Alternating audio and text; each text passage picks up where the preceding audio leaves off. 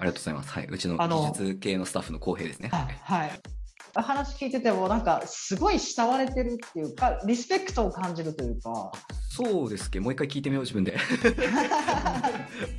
なんだろうな、言葉の節々に出るじゃないですか、そういうのって。うんうんうんうんうんうん。それがなんか浩平さんから出てたような気がしてて、これってなんで小林さんっていう人が出来上がったのかなっていう。なるほどっすね。これですね、あの一応あの事前に簡単にこんな感じのこと聞こうと思ってるよっていうメッセージくれたじゃないですか。ちょっと考えてたんですけど、あんま分かんなくて、自分でやっぱり。ああ、やっぱそうっすよね。ちなみにっすね、あんまり年上の人から可愛がられるっていうキャラだとはあんまり自分では思ってないんですよ。あ、そうなんですね。なんかどちらかというと年上の人に可愛がられるっていうよりもちゃんと話ができるっていう方が近いのかなっていうふうに。あ例えばあんまりガキ扱いしないで喋ってくれるっていう方が近いのかな。なんかな舐められてないというか。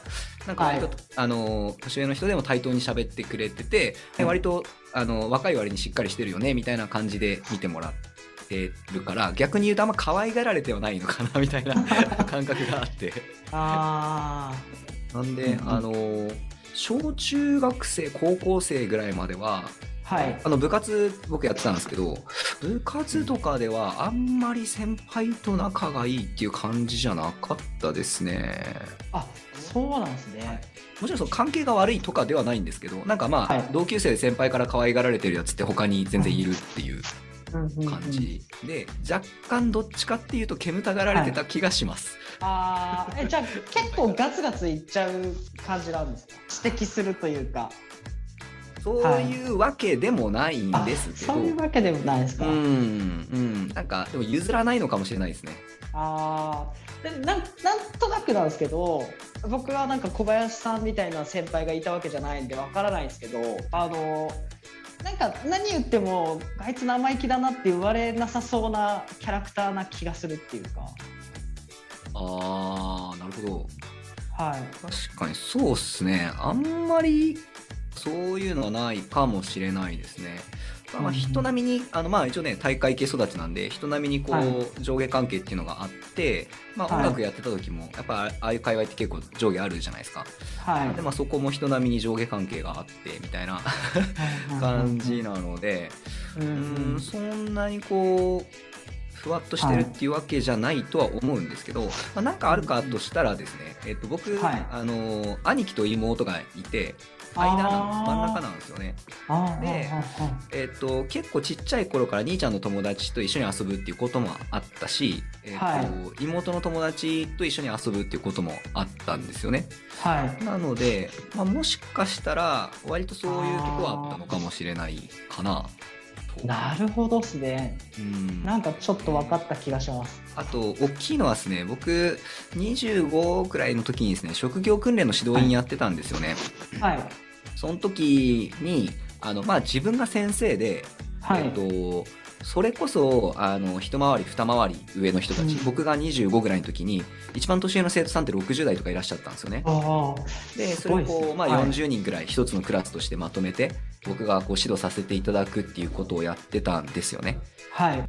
これちょっとあの新型でも、はい。あの喋ってるストーリーではあるんですけどなんていうんですかね。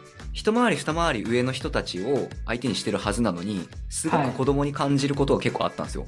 なんていうかその生徒と先生っていう関係になると年とか社会経験が圧倒的に僕よりあるはずの人たちがなんでこんなに子供みたいな振る舞いするんだろうって思った経験もあって割とその年上の人たちに対しても舐めてるじゃないけれどもあの、はいなんていうんですかね大人ってある意味こう、はい大人っていう概念が幻想みたいな感覚でちょっと捉えてるところがあるので、はいあまりこう年上の人にも割とそういうのでこうちょっと慣れてる部分があるかもしれないですね。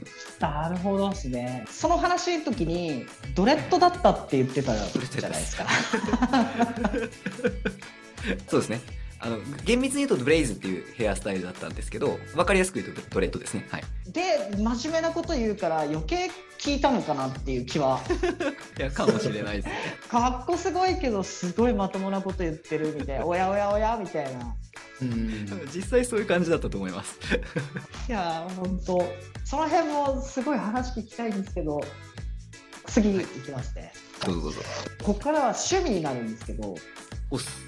福岡のおすすめのラッパーとレゲエ DJ を教えてください。たまたまなんですけど高坊っていう人は聞いたんですよ。本当ごめんなさいなんですけど、あんま知らないです。で、ちょこっとだけ言えるのが、ブルーハーブ好きって言ってたんで、まあ、関連で言うと、あのビッグジョーがもう福岡北九州出身だなっていうところ。あと、まあ、若手というか、まあ、現役でやってる人たちとあの確かアベレストっていう、すごくあのいい感じだなっていう人がいるのとしばらく前長崎のレインっていう、えー、とラッパーの人がいてその人かっこよかったなっていうのは覚えてるんですけどさっき言ってたみたいに僕があの割とバンドの中でこう、はい。ラップをするタイプの人だったんで例えばその MC バトルに出たりとかみたいのはあんまりしてないんですよね。なんでもろこうラッパーさんとか、えー、と DJ さんとかとなんかもろつるんでるみたいな感じではあんまりなく少し隣の 隣町の人たちぐらいの感覚の付き合いだったんですよね。うんうんうん、なるほどですね。だからベースとかいじってるって感じなんですか？そうですね、うん、基本的にはあのバンドが好きでっていう感じですね。やっぱバンドの方が栄えてる感じなんですか？なんか当時僕らの時っていわゆるそのミクスチャーみたいなのって結構流行ってたじゃないですかバンドの中にそのクラブミュージックを入れていってその中でそのラップがあったりとかっていう音楽性が好きだったっていう感じなんですね。ありがとうございます。はい。次また趣味なんですけど。